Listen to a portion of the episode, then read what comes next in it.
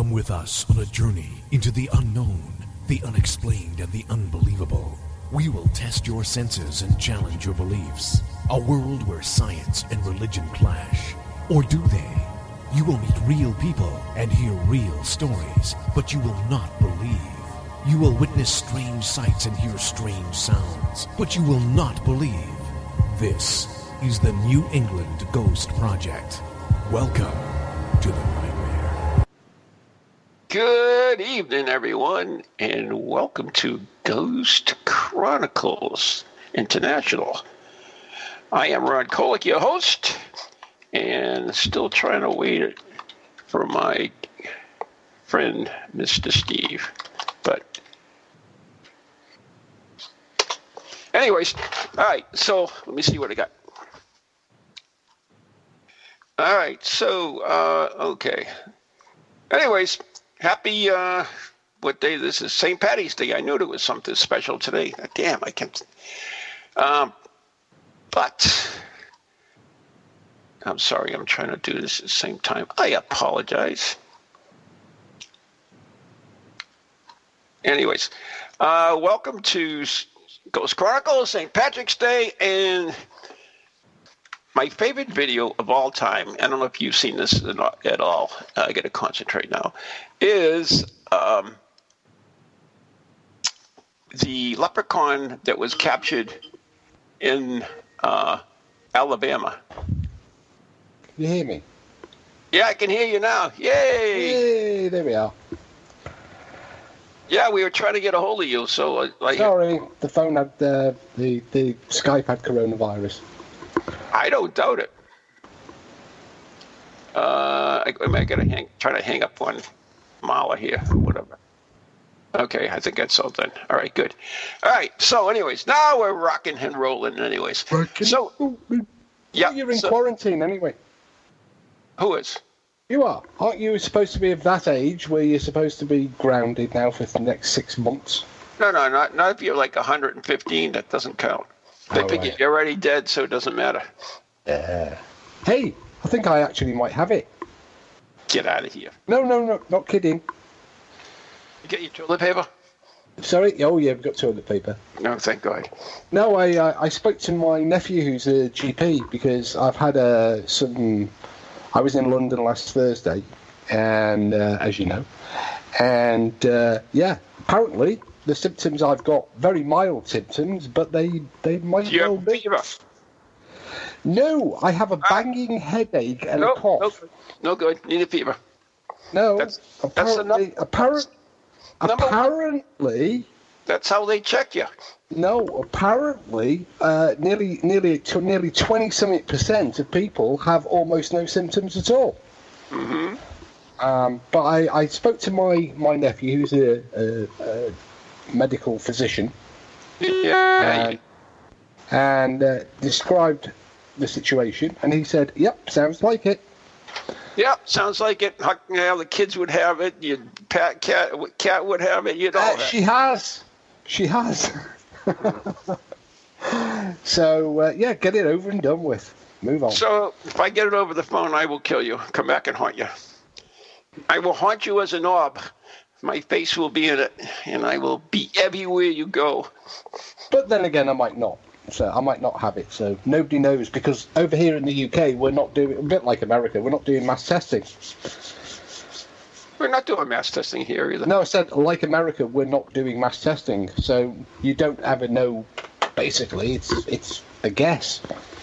It's either cold, flu, coronavirus...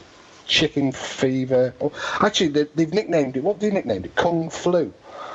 Kung flu? Yeah, they've nicknamed this one Kung flu.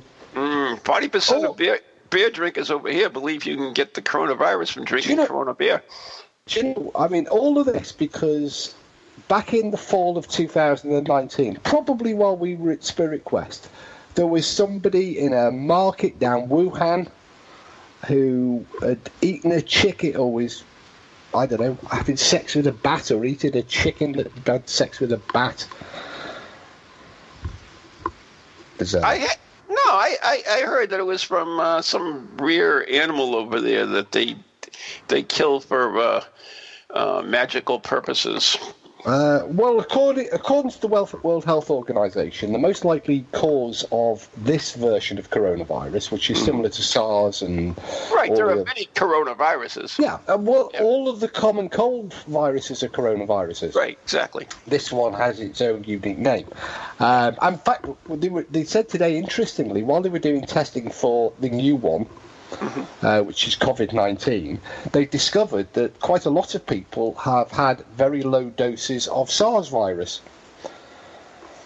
Because no. we'd all, you know, we we got through that one, what, ten, eight, nine, ten years ago? Um, yeah. Of course, it's now in the population, and it's just one of the viruses that we get now, mm-hmm. like this one will be. But so so are been... they saying this came from SARS virus? No, it's a relative of SARS virus. Yeah, yeah, there's a lot that's of another, relatives. That's but. another, yeah, I mean, SARS virus is a coronavirus, so is MERS and right, right. swine flu and all of the others, and yeah. all the common colds. Oh, God, that but. swine flu, they, they, they're very careful with their names now, because last time they they uh, they called it swine flu, people were out killing the stupid pigs for no reason at all. Uh, yeah, well, they're out there at the moment killing toilet rolls. Um, now that you know they they they're not drinking Corona beer because they think they can catch it from that. So I mean, you know, I mean this this highlights. God bless us. You know, I mean, we, we, we deal with the paranormal and the bizarre. Yes, we do. And, beer. and in oh, actual God. fact, it, this kind of comes into that because we look at the way that the the Western world is responding, mm-hmm. particularly the U S A and the U K.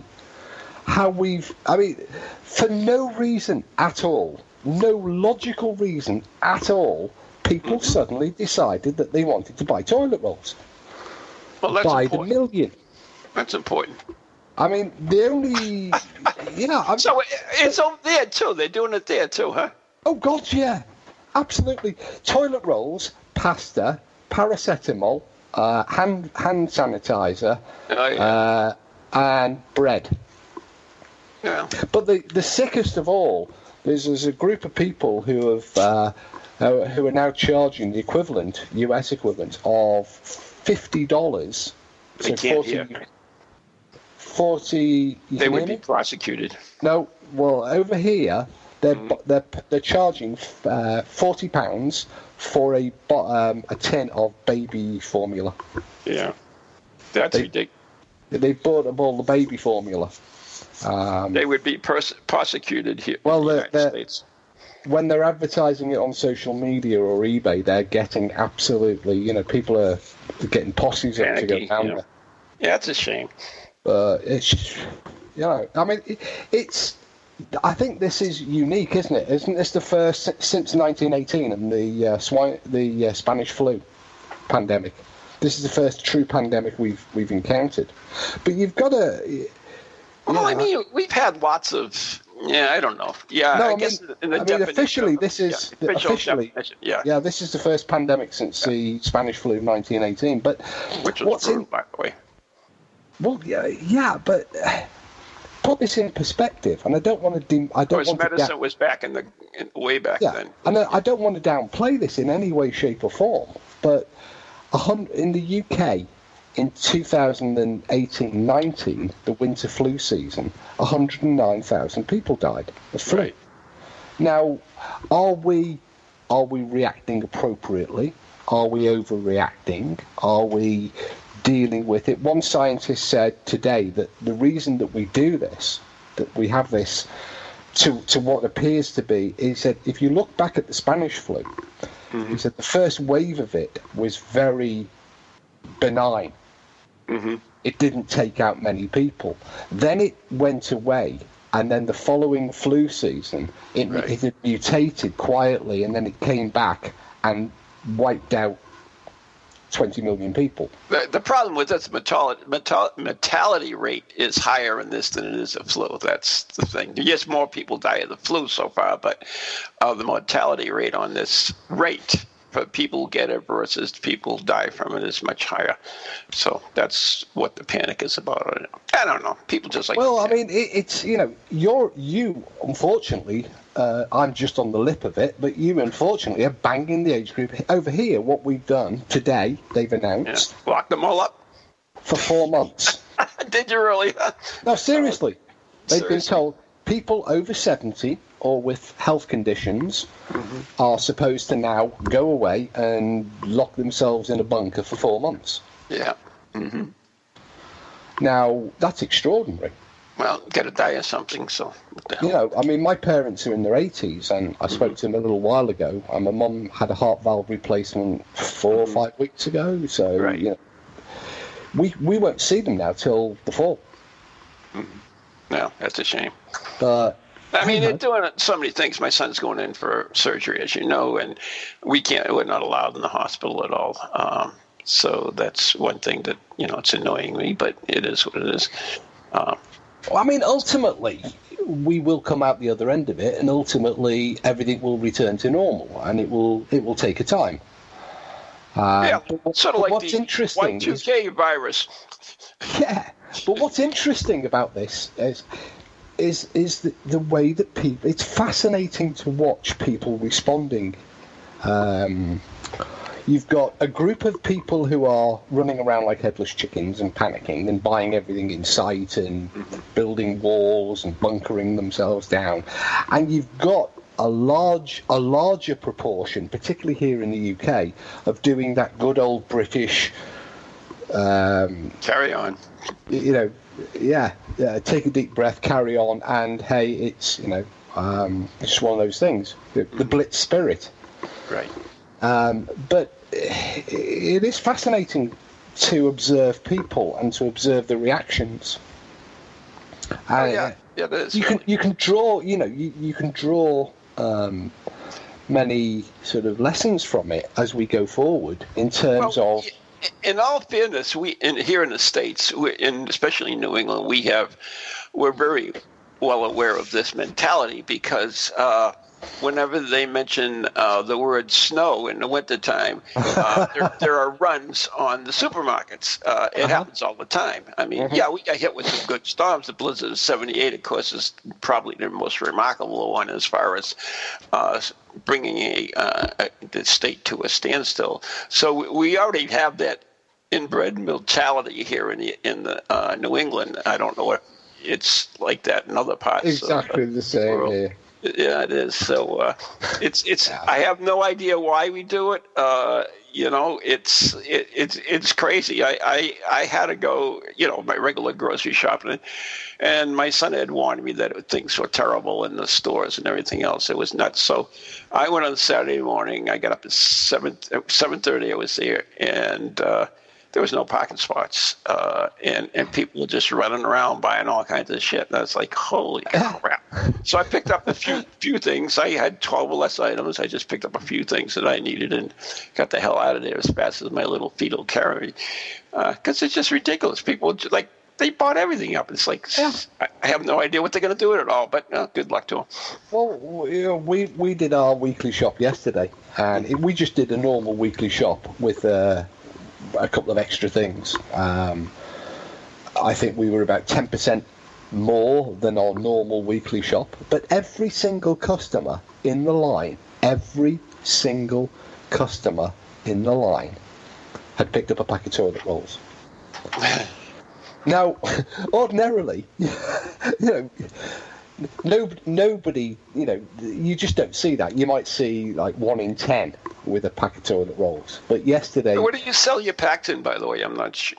Uh, same as you, exactly the same as you. Six, ten, six. You know, four sixes, twelves, twenty-fours. They come in a four pack. Is that how? It yeah, works? Exactly the same. No, there's no difference. Okay.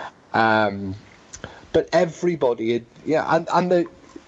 Their approach was, and they were all a bit embarrassed when they got to the checkout. Every single one of them had to sort of go, oh, well, I just sort of get one extra. You never know. And that's, that's it, because what's happened is, if you trace this back, about uh, ten days ago, somebody posted uh, a photograph on social media that was picked up by the mainstream right, media. Social media. Of empty... aisles of toilet rolls, and everybody responded by, oh, I best get some while I still can. But you've got people, you know, I've seen people going out of stores here in the U K with, you know, nine or ten packs. I have no idea. Anything in tins, pasta, uh, you know, anything like that. Dry, tinned, um, gone. Bread, gone. I mean, still... I, I, I can't. Oh, I can't imagine. I can't either. You know, I really can't. And it's, it's sad because some people uh, uh, here, you know, they just don't panic, and, and there's nothing for them. Uh, no, well, we we uh, what they've done over here now is that they've, some of the uh, supermarkets and stores have decided that they will, for the first hour of trading each day, they're going to allow the elderly, um, you know, to have that hour to themselves. Yeah, so we've they, done that too now, which is great. I, so they I can really... get first sort of pick of things. Um, but and also in our local village and community, we've got people forming groups on. I had to laugh yesterday. Uh, there's this group formed in uh, where I live, and it's it's basically on social media, and people can, uh, uh, you know, if they need anything or they're socially isolating and uh, can't get out, they can message somebody and they'll pick up some supplies or whatever they need. Mm-hmm. Um, and last night they were trying to organise it, and somebody said, why don't we all meet down at the village hall tomorrow night for drinks and we can talk about this? And somebody, and somebody else said, don't be so bloody stupid. But yeah, I mean, life life now in the U K is, is at a standstill. Um, we've been told we can't travel, uh, no essential travel um, inside the U K. We actually, and, we actually banned you guys. Well, yeah, and, and we retaliated by banning you guys. Yeah. Um, but we've been told no no essential tra- no non-essential travel inside the U K uh, mm-hmm. or or to the rest of the world for thirty days. Um, we've been told, I mean, things like we were due to go on holiday in two weeks' time. Um, not at me.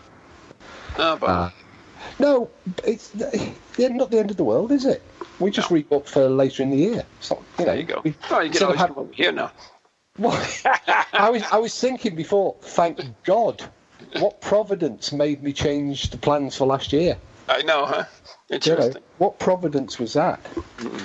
Um, so anyway, we, we've yeah. devoted enough time to this SARS stuff. I want to move on from it because uh, people are tired of hearing it, to be honest with you, oh, especially over here. So we have a talk about over here now, that and the weather. I know, it's horrible, it's horrible. So uh, I do have an event tonight. and um, Seriously? Yeah, I have uh, my monthly paranormal study group. Uh, which well, I hope you're all at two meters distance from each other. Oh, yeah, they they brought me into the big... big room, the big hall, and uh, yeah, so we'll have plenty of room, and uh, yeah, there'll be no contact, but it's it's perfect. Uh, but anyways, and, and uh, the sad part about it is a lot of businesses are absolutely closed here in the, in the States. They shut down totally, and restaurants here in Massachusetts are all closed unless they have takeout. Oh, it's Cal again. Yeah, I know, he's getting around. Yeah, yeah. I've got some news when we uh, when we move forward. Yeah. Yeah. You want to go with? Uh, can I? Can, uh, Cal, bugger off. All right. Yeah. So. Uh, yes, I've got some news. Uh, I was. Do you want to hold her? Do you want to? All right. Because I, I want to discuss haunted islands, but we'll, we'll we'll go with yours. Go ahead. Okay, we'll go with news because, as you know, last week uh, I was at the S P R uh, right. down at having a council meeting, and they've they've given the green light and commissioned a. Uh, Another guidebook. Uh, this one covers the use of equipment during paranormal investigations. Ah. So a set of guide, all equipment. So it's called equipment use. Equipment too? Uh, I think that'll get a mention. Uh, it's called Equipment Use, Guidance Notes for Investigators of Hauntings, Apparitions, Poltergeists and Similar Phenomena. And it will look pretty much like the last one because it's a, you know, it's part of the family of uh, guidance notes. Mm-hmm. Um, so that's my job for the next uh, few months is to sit down and write that. No, excellent, um, excellent. It, I think it was long overdue because when we were taking the first set of guidance notes around and um, introducing the world to the guidance notes, a lot of questions came up for, about equipment, and equipment isn't actually covered in the guidance notes, the first set, because they were... But it is, with, car, car, it is covered in Ghostology, though, isn't it? It is exactly covered in Ghostology. Um... But there were still a lot of questions relating to, uh, you know, because the first set covered methods and, and ethics and protocols and standards, and but didn't touch on the equipment. Um, so there was a bit of a gaping gap so, that needed. So something. seriously, and, and and I do mean it seriously, is it, this book, what, what type of equipment? Are you going to be looking strictly at, at Uh, analytical equipment, or will you be looking at some of these gadgets uh, and stuff that they have? Oh no, they will. They will definitely have a chapter. Well, I mean, yeah, the proper use of the ghost meter. Are you going to put that in there? Uh, the no, Ghost Meter well, Pro is, is well, that? Hang on a, well, hang on a minute. That's what I'm trying to learn here. That's right, what I'm trying well, to find out, Steve. Okay, well, yes, they will be included because out of necessity they will have to be, and it is possible. Um, as we both know, to take even the most rudimentary um, devices and obtain useful information with them. Now, you might, you know, it might be a Ghost Meter Pro that's designed for talking to ancient ghosts, but or, or, or new, recent, or recent, but you can actually use it, you know, in a way as that, an E M F meter. As an E M F meter, and if you use even a very basic E M F meter, it will give you information. Um, so there is a role for, you know, all, all these devices where I think it might be more difficult to find any role for because they won't be included are the E V P devices. Um, I won't be, or I don't have, I have no plans to. No broken radios? Uh, no, because I can't think of a valid reason to have them.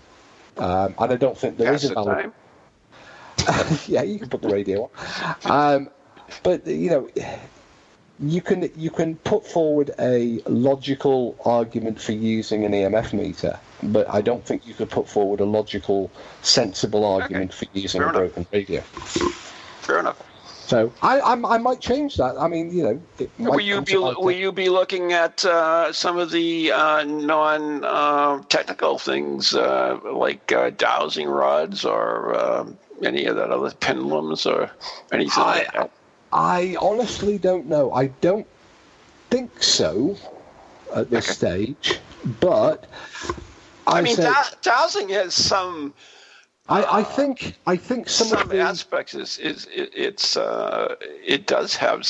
I don't yeah. know. I, I think yeah. I think I think it might be difficult to ignore them completely. Yeah. Um. I think you know it might be that they have to be discussed. All right, so but, you, you, you asked the S P R if they want somebody to write up a, a book on all the uh, other other. Well, pieces. It wasn't me that asked the S P R to write. To, no, no, no. It, you asked them for me and tell them I will write a book on all the, the oh, right. all the stuff that's not in there. Yeah, then try and get them to publish it. It'll be a comic book, but that's all right. They'll let you write it, but you know whether they'll publish it. The response will be, yeah, write whatever you like. Anyway. We're, a free, we're a free and open society. You can write yeah, whatever you want. Yeah. So, uh, all right. So uh, that'll be decent. So is it gonna now? What's it gonna be called? Is it gonna be a handbook? Um, no, it, it's gonna. You're aware of the last one. Um, yep. It's gonna look ex- the same. It's gonna be about the same size. I have seven. Like fifteen copies of that around here. Good. It's gonna be about seven. If you ever need one, let me know. I've got a few. Uh, it's about seventy-five pages, about twenty-five thousand words. It will be called, at the moment, Equipment Use, Guidance Notes for Investigators of uh, Apparitions, Hauntings, Poltergeists, and Similar Phenomena. Ah. So excellent. It will be entitled very similarly to the last one. Excellent. Uh, but prefixed with, um, and it will have a very similar cover design, a very similar layout and format um, to maintain a sort of, I don't know what you would call it, a family trend, family, sure, sure, yeah, familiarity. But anyway, so yeah, um, yeah, that's going to keep me busy. Mm-hmm. And, uh, you know, as, as those who don't know, Steve has, of course, Ghostology out there, which covers a lot of uh, the equipment as well as the procedures. An excellent book to pick up, and that's still available, Steve, right? Absolutely. It's available on Amazon. And Ghostology, of course, is it allows, with Ghostology, because it's not, I mean, the guidance notes are just notes. You know, they are just uh, notes for guidance, but Ghostology allows, you know, me to go into a lot more detail why, the background, stuff like that, that the guidance notes are something that you could put into your equipment bag and take with you. It's like right. a sort of extended instruction manual. Um, so Ghostology is similar, but in a lot more detail than the guidance notes will ever be, because okay. they are they are what they are. They're guidance notes. Right. All right, that's excellent. That's something to look forward to. Uh, yeah. To sometime, whatever. Uh, it is. Oh, provision. Well, it will. Uh, publication spring twenty-one. Oh, spring twenty-one. All right, fair enough. All right, so that's that's pretty good. Now we're coming up to the break. I do want to talk about haunted items when I come back. Uh, I mean, we could probably start it now, and I think we will. So as I mentioned, uh, I have my monthly paranormal study group uh, tonight, and uh, the subject is haunted items. And we're going to look at different, uh, what is a haunted item, and, and some of the ones that are out there, the more famous ones, and and how people are being uh, ripped off, especially on eBay, uh, by some of these now. I mean, it, it's just going nuts. I mean, as far as uh, Parascience, for those who don't know, Steve is um, the founder and lead investigator for. Are you a leader? No, I don't. I what are you? I have no clue. Now. Uh, officially, uh, my title varies between either scapegoat, ah, director, or, or investigation coordinator. Okay, best in coordinator for Parascience. And what I wanted to ask you, and, and we are coming close to the break right now, is that have you ever done any uh, research uh, with Parascience on uh, haunted items? And, yes, we uh, have. Okay, so maybe we'll talk a little bit about that after the break. So, mm-hmm. what, so anyways, uh, we, today's show, of course, is brought to you by Circles of Wisdom, three eighty-six Merrimack Street in Methuen, Massachusetts. Still open, by the way. I will be there tonight. And also the Gallant Messier Family Law Group on four High Street in Methuen. I mean, not Methuen, not the Andover, Massachusetts. My bad. And uh, so there you go. And uh, that's it. So we are on to the tunes, and we're going to take a break. We'll be right back after the following messages.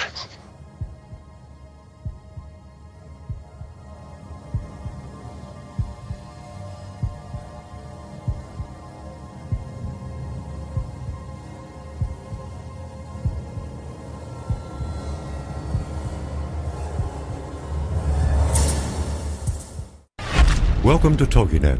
Radio with a cutting edge. Do you have a paranormal event, book, or something else you want people to know about? Then why not advertise it on Ghost Chronicles Radio? With over one hundred fifty thousand downloads a month, get your message out to an audience that's interested in the subject. We have a plan at a cost that fits your needs. For more information, contact Ron Kolick at anyghostproject at comcast dot net or call nine seven eight, four five five, six six seven eight.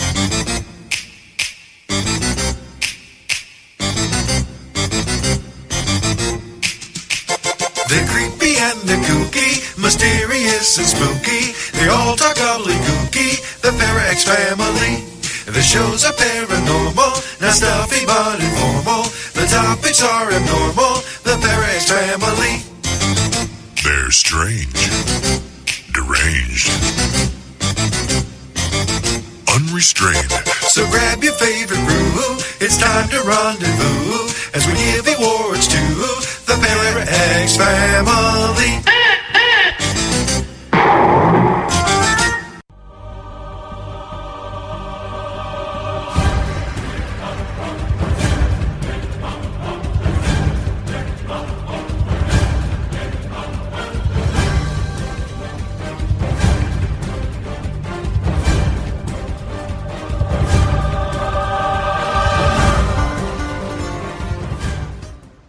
Welcome back to the coronavirus special. You're listening to New England's own Van Helsing, and here self-isolating in the U K, um, the gold standard in... Wait a minute, you live in Wales, you're already self-isolated. That's what I just said. Only because your president banned us. No, but you're already... Wales is like, yeah. isolated by itself. Yeah, you're kind of right. Anyway, okay. ha- you asked about haunted objects. Yes, right? yes. It's Parascience, uh, which you are a member of, one of the founders. Uh-huh. Uh, uh, have you ever dealt with haunted objects, and, and uh, what, what have been some of the cases and the results from them? Uh, well, right. Um, first of all, let me um, start by saying that many years ago, when Parascience was still uh, wet behind the ears, um, my co-conspirator, Ann Winsper, Doctor Ann Winsper, mm-hmm. um, bought me a haunted object. Now, we're Ooh. talking we're talking twenty-something years ago. Um, and I kept it for the longest time to see what would happen, and uh, then I passed it on to Anne to see what would happen, and nothing ever did. Oh, that's a uh, shame. But several of the cases, one of the cases we were involved in way back um, in the day was a, uh, what would you call it, second-hand store? Second-hand yeah. furniture store? Sure. And uh, they had recently... Uh, when, I mean, you are talking twenty-something years ago, but they got in touch with us and said, we have recently had some unusual things, ghostly things, starting to happen in in, in the premises. Um, so they couldn't figure out why. Mm-hmm. Um, and eventually, after after speaking to them, um, we said, well, what, you know, has anything changed? Um, has, you know, have you done... any remodeling? Have you redecorated? Have you done anything at all that's changed the situation? Uh, and he said no. He said, um, and then his, I think his wife said that, uh, oh, we, we had this old, uh, we've had some new stock arrived, and one of them was a, an old uh, chest of drawers, uh, sideboard, a side cabinet thing with uh, cupboards and drawers in the front of it, Victorian era. Uh, she said, I, I, I really don't like it. It just, it's just old and creepy. Well, so we like didn't. Me. Yeah. Um, well, we didn't pay it much attention. Yeah. Because at that stage, you know, not based on that one conversation. Right. But um, we did notice that um, it was positioned at a particular at the same end of the building where all of the phenomena had recently been reported. Mm-hmm. Now, that could have been coincidence. So we moved it to the opposite end of the building and onto a different floor of the building. And we we didn't say anything about it. We just did it uh, one one time. Um, and the activity seemed to change position as well, which got us to thinking that perhaps, you know, is it is it the place or is it something within the place? Uh, we we we never really got to the bottom of what, you know, we, what, what whether it was responsible. We never were able to come up with a definitive yes, that was the cause of it. Um, it got sold eventually. Uh, the activity fizzled out, but it was fizzling out before the thing went, so it was all a little bit um, vague. Right.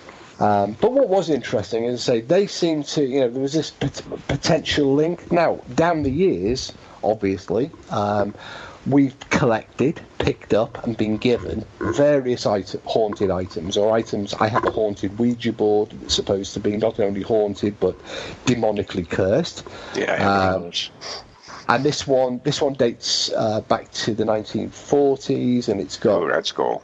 It's got writing, uh, sort of written on the back in what looks like um, nail polish, hmm. and it says Jamie for Russ. It's an American board from the from the forties. Uh, it transpires that this Russ went overseas during World War Two, didn't make it back, and apparently he's supposed to inhabit the board. Uh, blah blah blah. So there's that. There's there's uh, ha- the inevitable haunted doll, um, an item that you you you've, you're already familiar with, and about five or six other haunted items um, in the office with me. And do you know what? Down all the years, there is um, there's a right on the wall, hanging right in front of me, is and I, I did a presentation on this a couple of years ago. It's one of the Spirit Quests, uh, the cursed pendant. The occult cursed pendant, the silver right, pendant right. that's um, you know clearly occult, and was there was a story attached to that where it had been um, it had been manu- or it had been commissioned by um, a man who passed away, and it left it to the family. And as soon as they had it handed down, all manner of unusual things started happening. Mm. Uh, now, that thing hangs on the wall. It's probably two feet from me now. Um, mm. And throughout all of that, with there must be, I don't know whether one cancels the other out, but there, there must be six or eight that I can see, haunted objects that I can see from just sitting in the chair here. Right. Uh, and nothing. Now, some of these, two two of them at least. No, you have SARS. I mean, you have... Uh, yeah, I mean, two of these objects at least have arrived with stories that nobody could live with them. Horrified ones, right? You know, horrified, sort of shock horror. Um, my whole life turned upside down as soon as this arrived. We haven't had a minute's yep. peace from it. Now, as soon as, you know, it, it sits on the shelf and quietly behaves itself. So... You know, I, I kind of regretful that the the only time that anything ever unusual happened was just after bringing in the pendant, um, and I placed it onto a desk, onto the desk, and about within an hour, um, one of the um, clocks on the wall, uh, which is made of quite heavy aluminum because it's part of an aeroplane that's been converted into a clock. Cool. Uh, came down with a crash. Oh. Now, it's never happened, it never happened before, it never happened again. Mm. Um, and yeah, that's that's really the only thing. You know, I mean, right. Interesting, but I can't, I can't. So you don't have a so. good good track record like my Kirsten? No. No, not like your not like your picture or your iguana. Or... Picture that they're kicking people off all over the place, destroying things and everything. Yeah. No, nothing. Yeah. Uh, in fact, in fact, I always feel kind of let down. You know, I, I came back. I from know, my, isn't uh, that? I mean, I, I'm like you, Steve. I I too collect have a collection of those that people sent us, and some some of them I got from you too. And uh, you know, you, you think. You want to see something, you, you know, it'd be kind of yeah. cool and nada. No, I mean, there's a there's a brick from Morley Rectory. There's there's the I don't know what it is from the Borden House. There's uh, if you remember last year, I, I came back with the haunted doll that I was given in Salem um, by the lady, um, the the Annabelle doll, the Raggedy Ann. Um, yeah.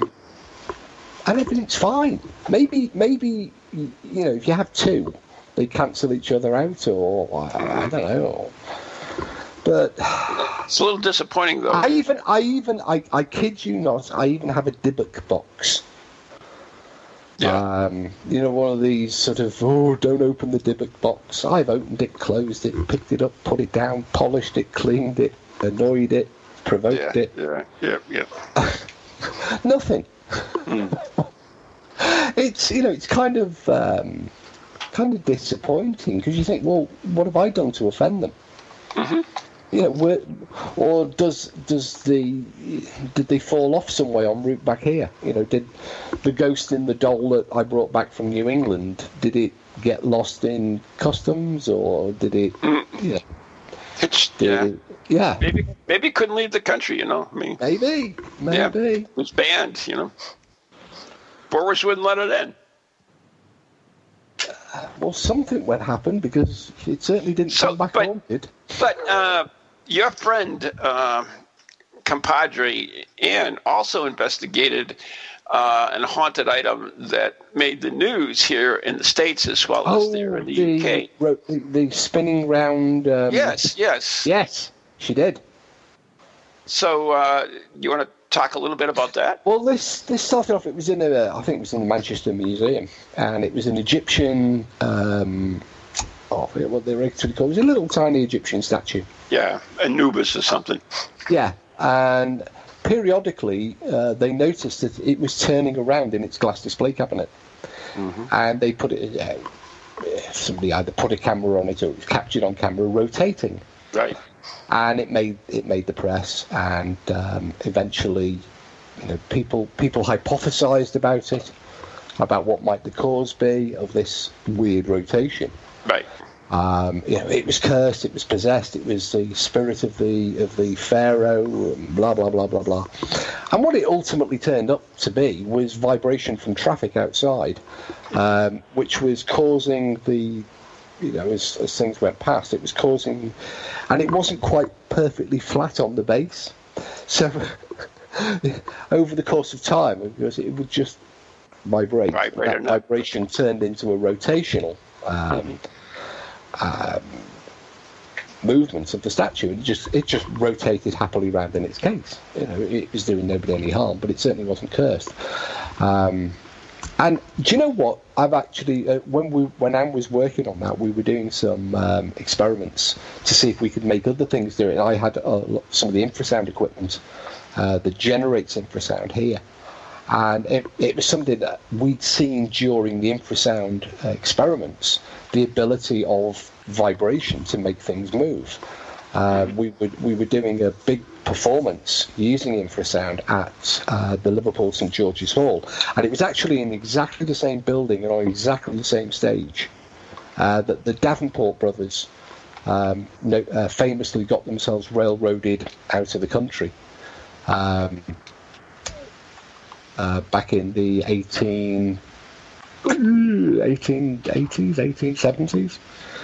Um, so we were on that exact stage recreating this seance performance and incorporating infrasound. And one of the things during the setting up that we noticed is that uh, a quarter of a million pound Swarovski you know, crystal chandelier, we could make it dance to order uh, just by changing the infrasound and moving things around and changing the frequencies and the pitch.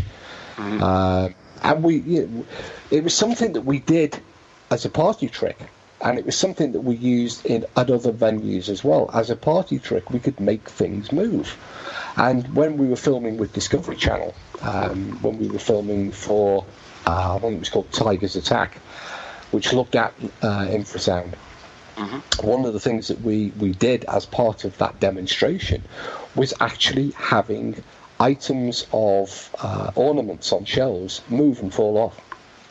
Oh wow! Just just by introducing this sound, that so you couldn't hear it, um, but, uh, but but you would make. We had a glass ornament and we had a dish, and we had them slide across a, a, a shelf and fall off onto, onto the floor. Um, just because we could, it was right. you know it's a fun thing to do. You know what's interesting is is we hear about some of these early cases uh, of poltergeist, especially especially with things who were moved around and, and so forth. Excuse me.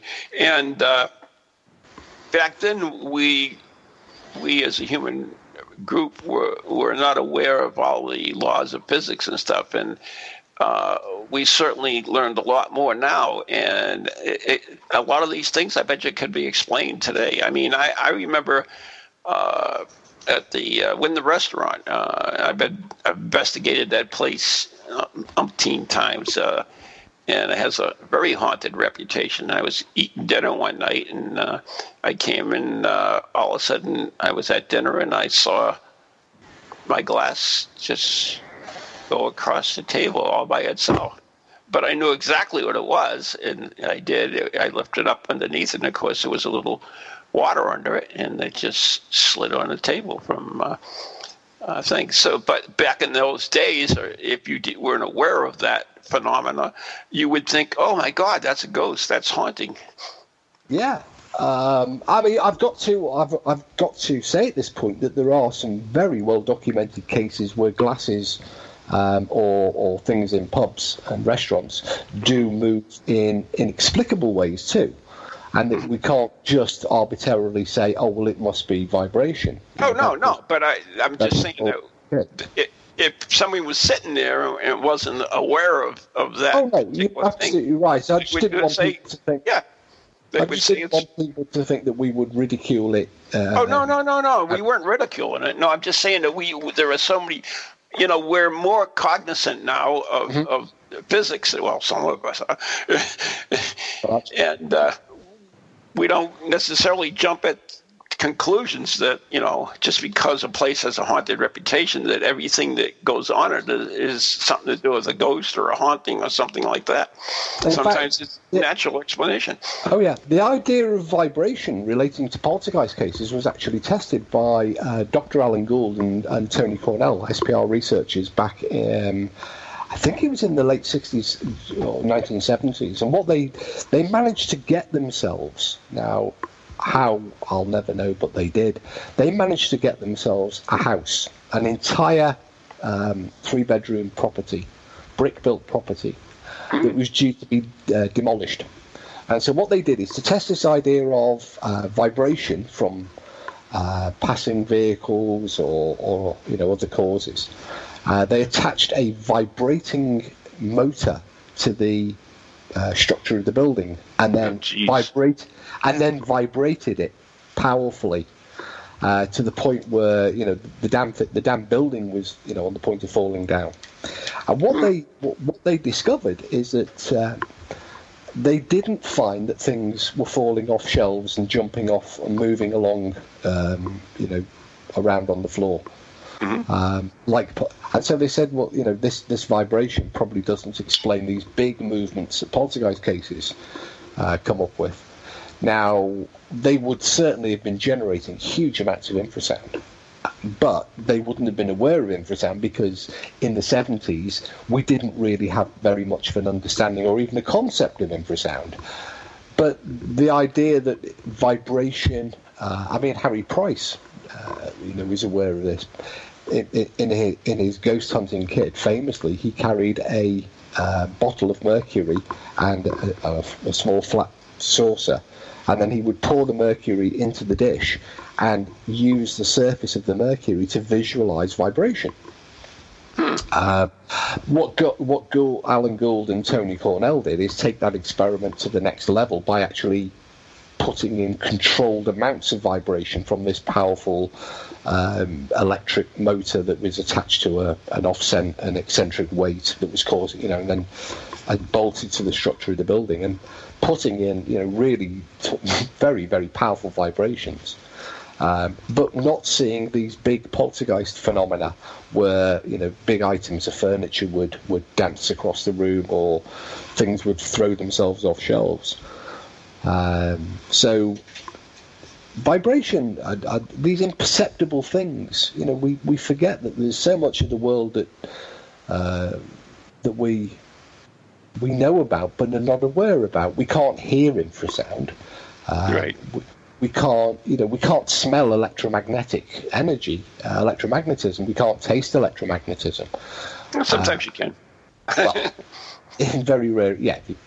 But what I'm saying is that whilst we can be affected by the world around us, the environment around us, we might not be consciously aware of it. And sometimes it's then easier to either jump to the conclusion that it's a ghost, or, and I've seen with my, you know, I've seen it happen, you have somebody who's leading an investigation or taking a group of people round, and when normal things happen, um, their explanation, they reinforce this idea of it's a ghost, right? And then that's, yeah, that's because the the the property has put them in that. Yeah. Anyway, so let me let me ask you um, about haunted items. Mm. Does it make sense that an item could become haunted? Or possessed, or whatever you want to call it? Well, I think we have to be open to the possibility, because we don't know enough about, you know, what constitutes hauntings and the, the information. The, the old question always used to be is, uh, when you come to a haunted building, it, that, that house, that haunted house, might, right. might be exactly the same as three or four hundred others on the estate that it's built on. Right. But what makes that one different? What is the thing that makes that one unique and haunted?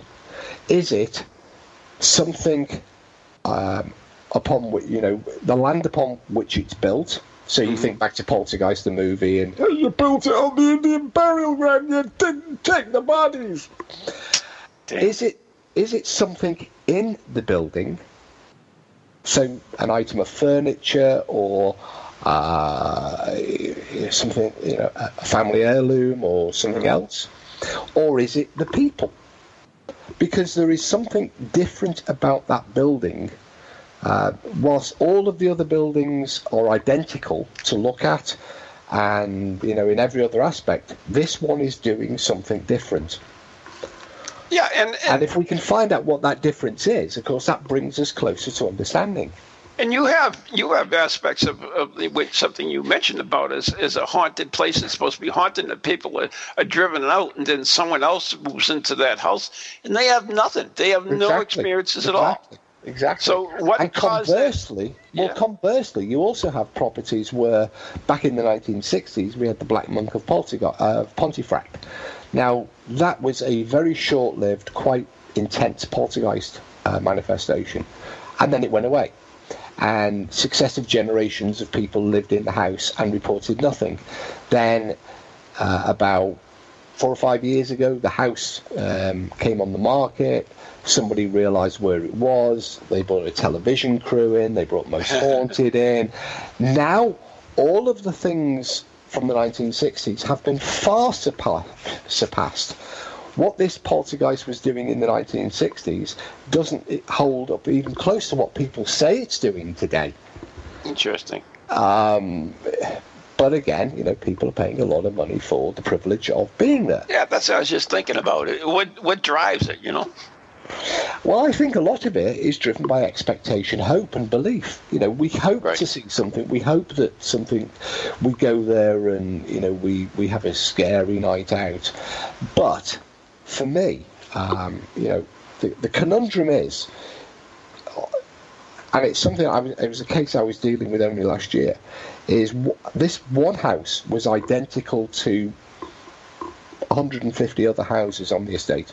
Mm. Um, there was no difference. I mean, obviously they weren't all on top of each other, but you know, to all to all intents and purposes, they were all built the same time. They were built the same way by the same construction company using the same construction techniques. Um, they were all the same size. Blah blah blah blah blah. Yet this one was haunted and the others weren't.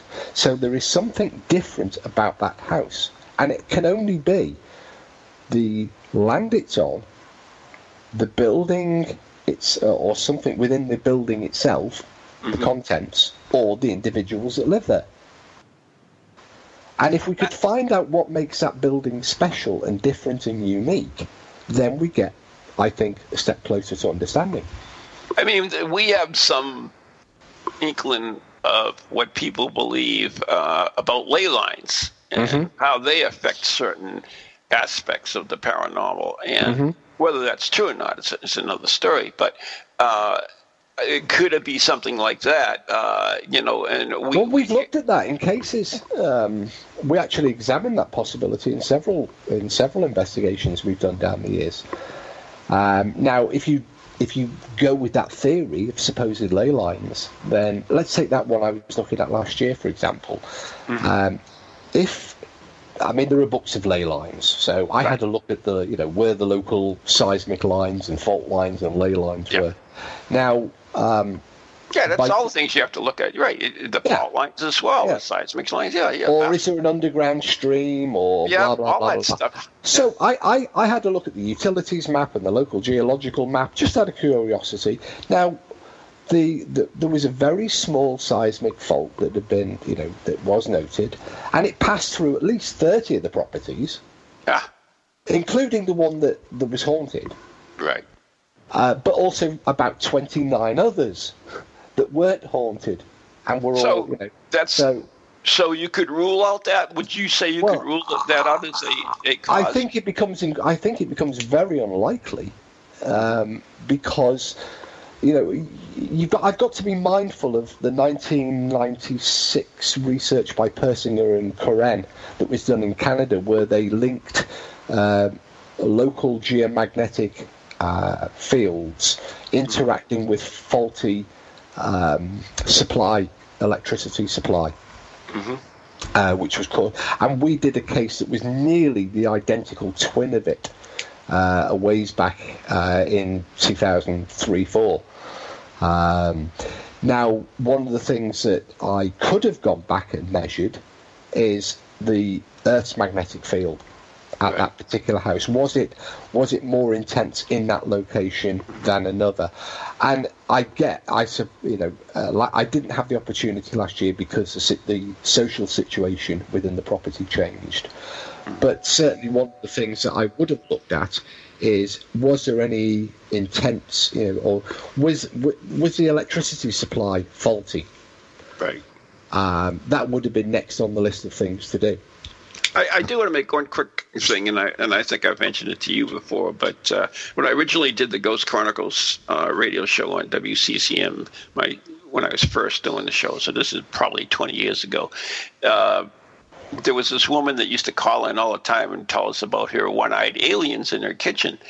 And uh, so she she called in constantly, so... Uh, I found out after the show that uh, she lived oh, not too far from, from maybe a half hour, half mile from the station.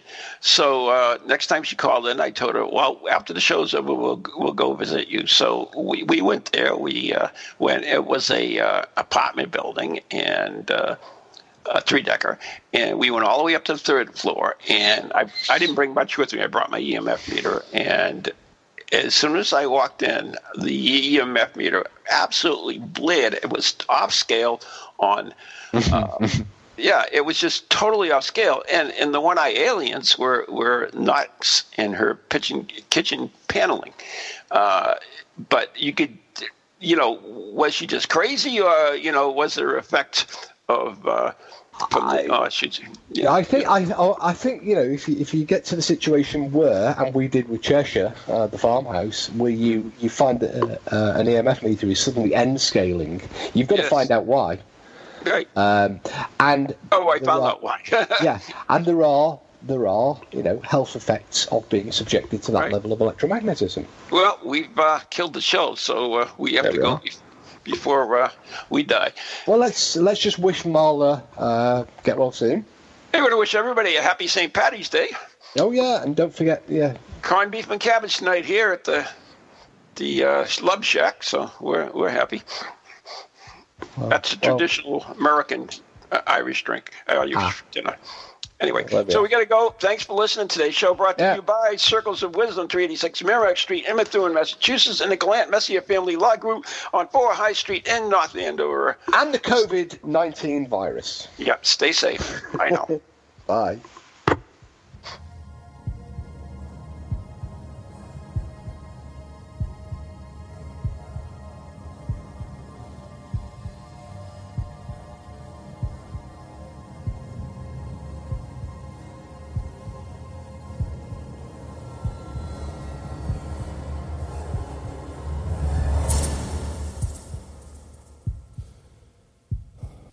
From goalies to ghosties, long-leggedy beasties, and things that go bump in the night. Deliver us, good Lord.